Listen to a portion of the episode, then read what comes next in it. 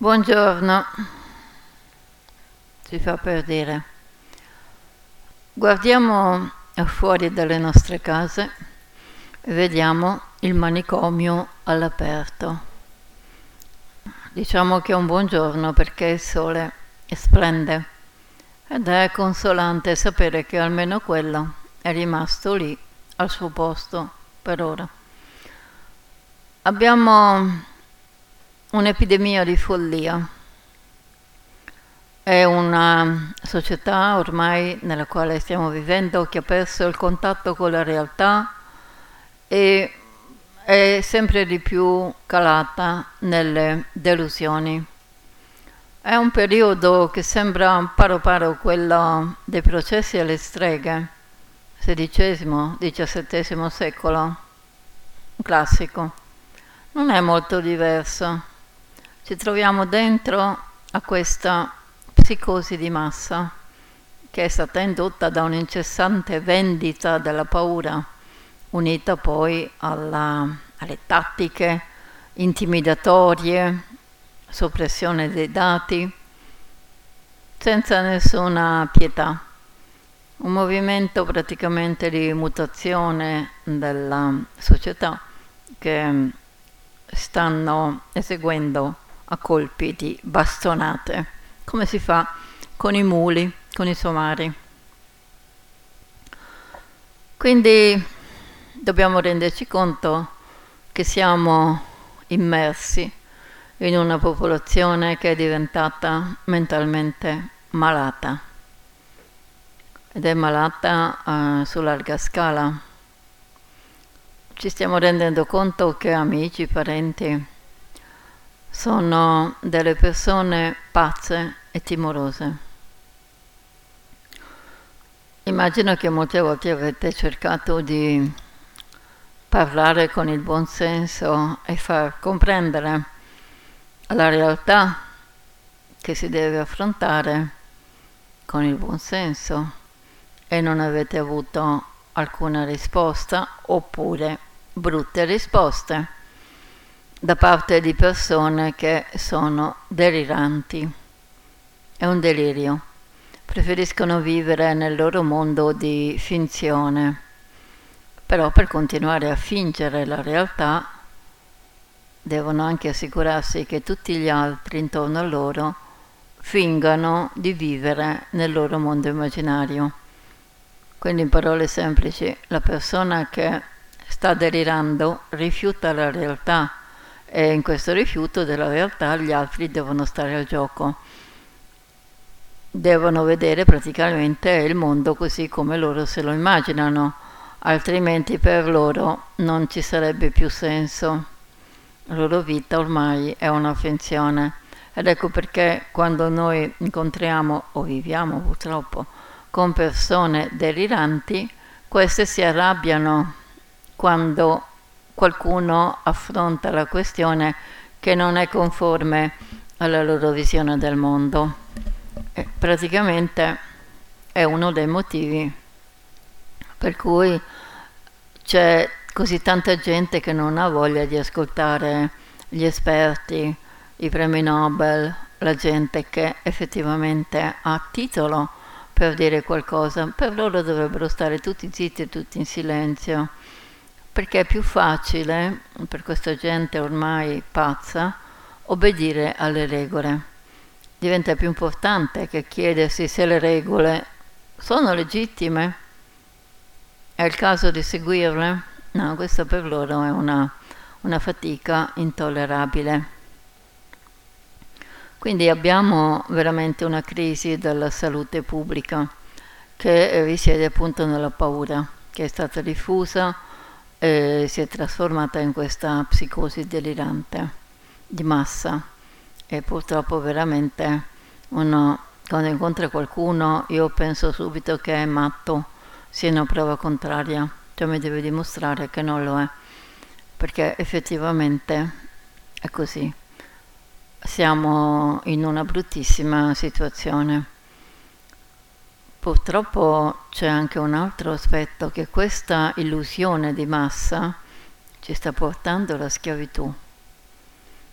L'illusione di massa deve essere affrontata, perché ci sta guidando tutti, quelli sani, quelli pazzi, ci guida tutti allo stesso modo nel baratro. Andiamo verso una società priva di tutte le precedenti libertà così faticosamente conquistate dai nostri antenati, col sangue, col dolore. Se solamente pensassimo quanto ci è costata questa libertà, quanti miliardi di morti, non milioni, eh, miliardi, perché pensiamo soltanto alla fatica di uscire da un feudalesimo bestiale e adesso ci stiamo ricadendo dentro perché questa massa di imbecilli ci sta trascinando dentro, quindi ci sta negando le libertà civili e poi questi plaudono anche agli individui corrotti che sono al comando, che ovviamente non rinunceranno mai al potere una volta che ce l'hanno, questi volontariamente non lasceranno mai la loro poltrona. Quindi ragioniamo, diciamo, con uh, buon senso e rendiamoci conto che siamo in una guerra. Siamo in una guerra provocata da gente orribile, con uh, idee filantrope, che filantrope non sono, come quelle di Rockefeller, che vengono uh, diciamo gettate nella, nella massa come buone idee, ma semplicemente perché la bilancia del mondo spirituale si deve pareggiare in, quel in qualche modo. Quindi loro la pareggiano anche facendo vere opere di beneficenza, nel senso che danno uno perché hanno mille. Poi abbiamo, vediamo insomma, no? questa classe di politici corrotti che non non adempiono minimamente alle loro regole, quindi se ne vanno in vacanza, infrangono i loro mandati di blocco, si tolgono le mascherine, vanno in bici, passeggiano, organizzano riunioni, ci andano fuori, insomma non hanno nessuna preoccupazione, perciò stanno semplicemente giocando, no? Stanno seguendo la narrativa che proviene dalle roccaforti tecnocratiche come l'Organizzazione Mondiale della Sanità, che è quella che ne beneficia. Quindi che cosa abbiamo? Noi eh, ancora sani di mente ci troviamo da, da una parte una massa di individui che ha questa psicosi, che sono pazzi, dall'altra abbiamo una classe dirigente che è lì in attesa di proclamare il loro totalitarismo e che in effetti, sapendo che è tutta una finzione, non sono minimamente toccati da questa follia dilagante, semplicemente aspettano di poter controllare e dominare gli altri in modo globale. E ehm, sono così ben eh, organizzati nella manipolazione dei sentimenti collettivi, nel controllo mentale, che la massa sta inconsapevolmente aiutando e favorendo la presa del potere globale, che sapete cosa accadrà, vero? Questa presa risulterà la nostra schiavitù. Noi non abbiamo paura, non abbiamo paura alimentata dall'isteria. Eh, personalmente sono al di fuori di questa massa delirante. Mi dispiace profondamente che non si sia creato un movimento, diciamo, abbastanza forte da contrastare questa um, dilagante eh, diciamo, operazione di controllo mentale, perché è vero che siamo in pochi a conoscere le tecniche e anche i metodi della deprogrammazione, però ci siamo, come ho fatto io che ho scritto un libro notevolissimo sul controllo mentale, sui demoni del controllo mentale, così ce ne sono altri di autori ancora più coraggiosi che hanno rischiato e rischiano, alcuni sono addirittura stati imprigionati, rischiano la propria vita per aver divulgato informazioni che l'elite assolutamente vuole tenere segrete, ma l'abbiamo fatto, quindi ci siamo. C'è un, però un piccolo dettaglio che siamo scollegati, mentre questa massa è uguale in tutte le parti del mondo, qualsiasi razza, reagiscono tutti allo stesso modo, perché la massa è collettiva. I sentimenti sono collettivi, quindi c'è una leggera mh, discrepanza, ma non è tale da essere da incidere sul controllo mentale. Perciò ecco che questi hanno trovato il campo libero.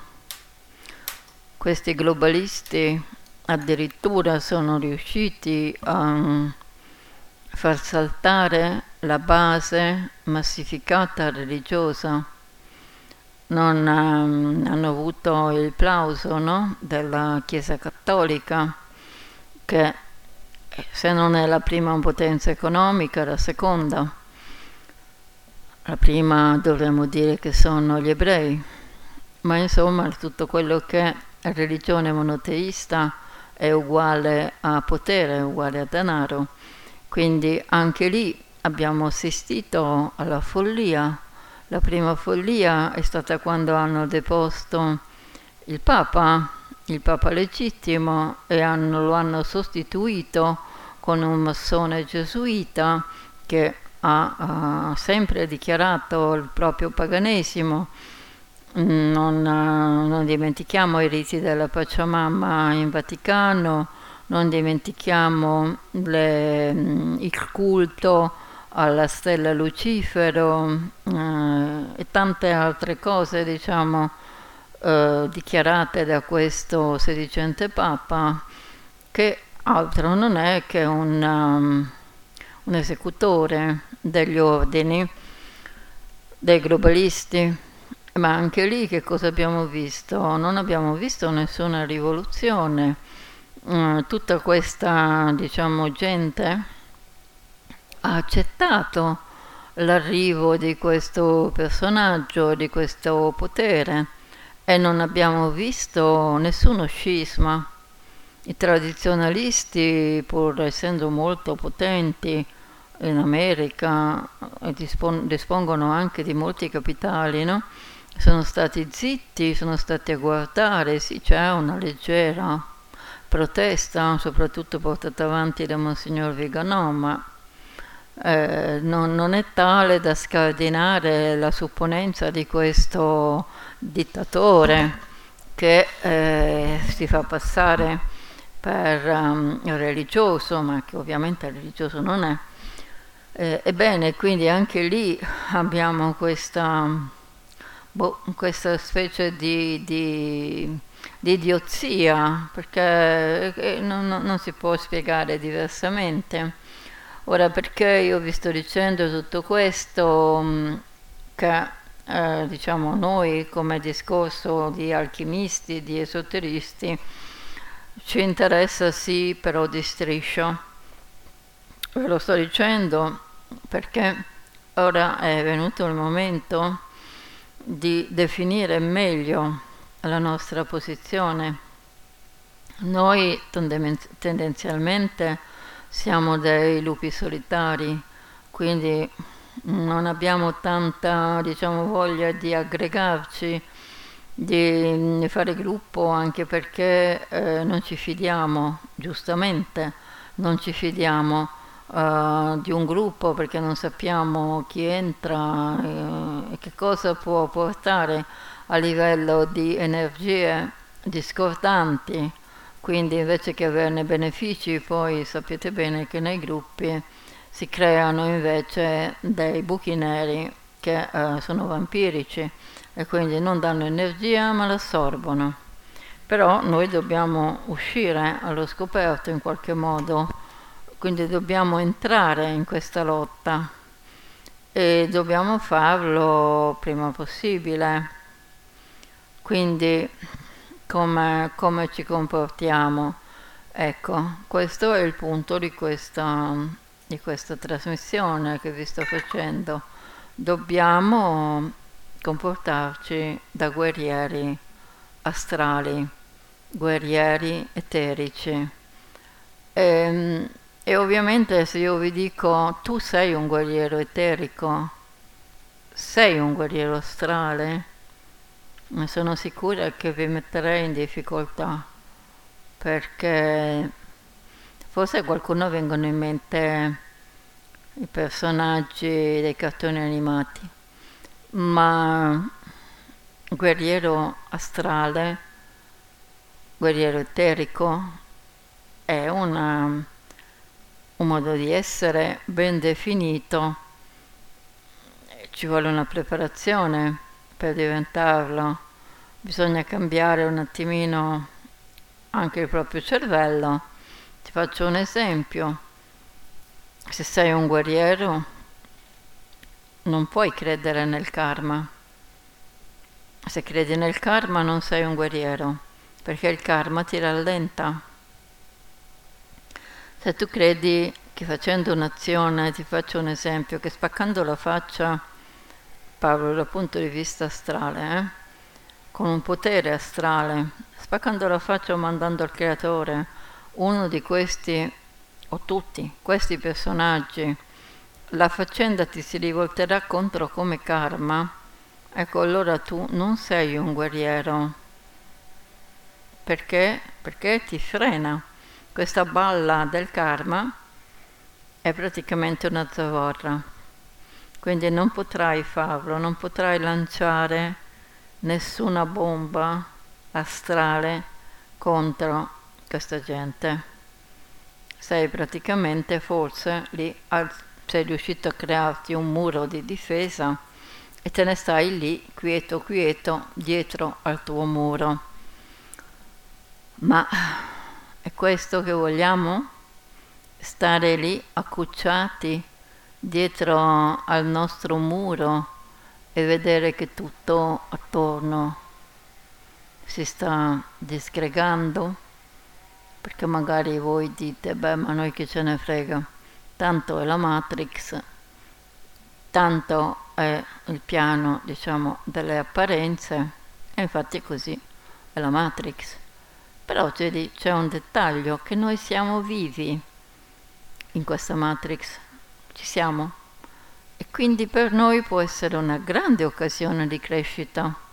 Perché non dobbiamo sfruttare questo periodo così pazzesco no? per gli altri e farlo invece diventare un'opportunità incredibile, un'opportunità di grandissimo potere per noi.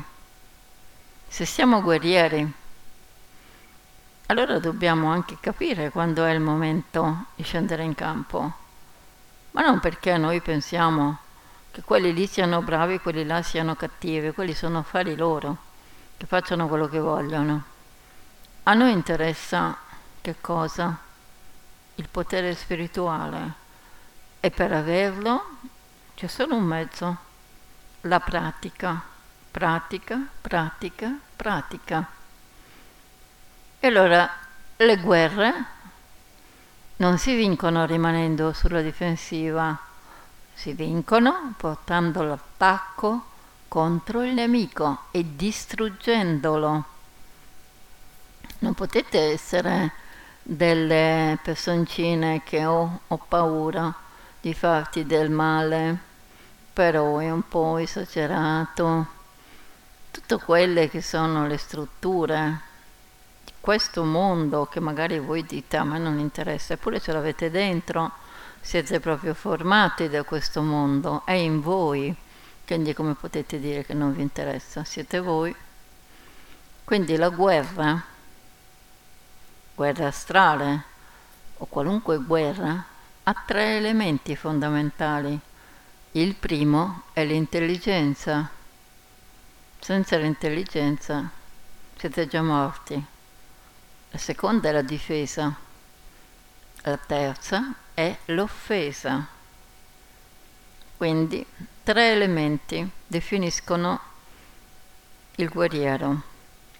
Il guerriero come lo sto descrivendo io. Fate bene attenzione che il guerriero non è il soldato, eh? Il soldato obbedisce agli ordini, non ha volontà di decisione. Il guerriero se ne frega degli ordini, fa quello che vuole. Chiara la differenza? Un errore che si deve sempre evitare è quello di sottovalutare il nemico. Adesso se noi ci sentiamo forti, potenti e vediamo che questi globalisti avanzano, non dobbiamo dire sì, beh, però alla fine arriverà il cavaliere a cavallo con la sua lancia laser, ecco, distruggerà tutto questo esercito. Noi lo dobbiamo vedere come una minaccia invece, che potrebbe arrivare alle nostre anime potrebbe arrivare ad intaccare il nostro potere. Quindi siamo disposti effettivamente a farli avanzare così vicini a noi o vogliamo deciderci a creare le difese e l'attacco? Un'altra cosa che dobbiamo evitare è la tendenza appunto a sottovalutare e a dichiarare la vittoria troppo in fretta, che è costata cara a molti generali. Perché il nemico in questo caso può anche dare la sensazione di ritirarsi. E questo è fatto apposta, una falsa sicurezza, perché è proprio quando il nemico è apparentemente sconfitto che può verificarsi il momento in cui è più pericoloso. Quindi non bisogna mai smettere di esaminare lo stato d'animo del nostro avversario, lo dobbiamo studiare, dobbiamo imparare a conoscerlo meglio di quanto tu conosci te stesso, in modo da pensare alle sue mosse anche prima che le stia facendo. In altre parole, conoscete davvero la mente del nemico? che abbiamo, che stiamo affrontando tutti i giorni. Siete sicuri di conoscerlo? Sapete come pensa? Ora voi direte chi è questo nemico? No, non ha un volto, perché tutti i volti che vi mettono davanti, quelle sono maschere. Non è quello il nemico, attenzione. Sapete quando c'erano problemi no, per reclutare soldati creavano le sagome di cartone.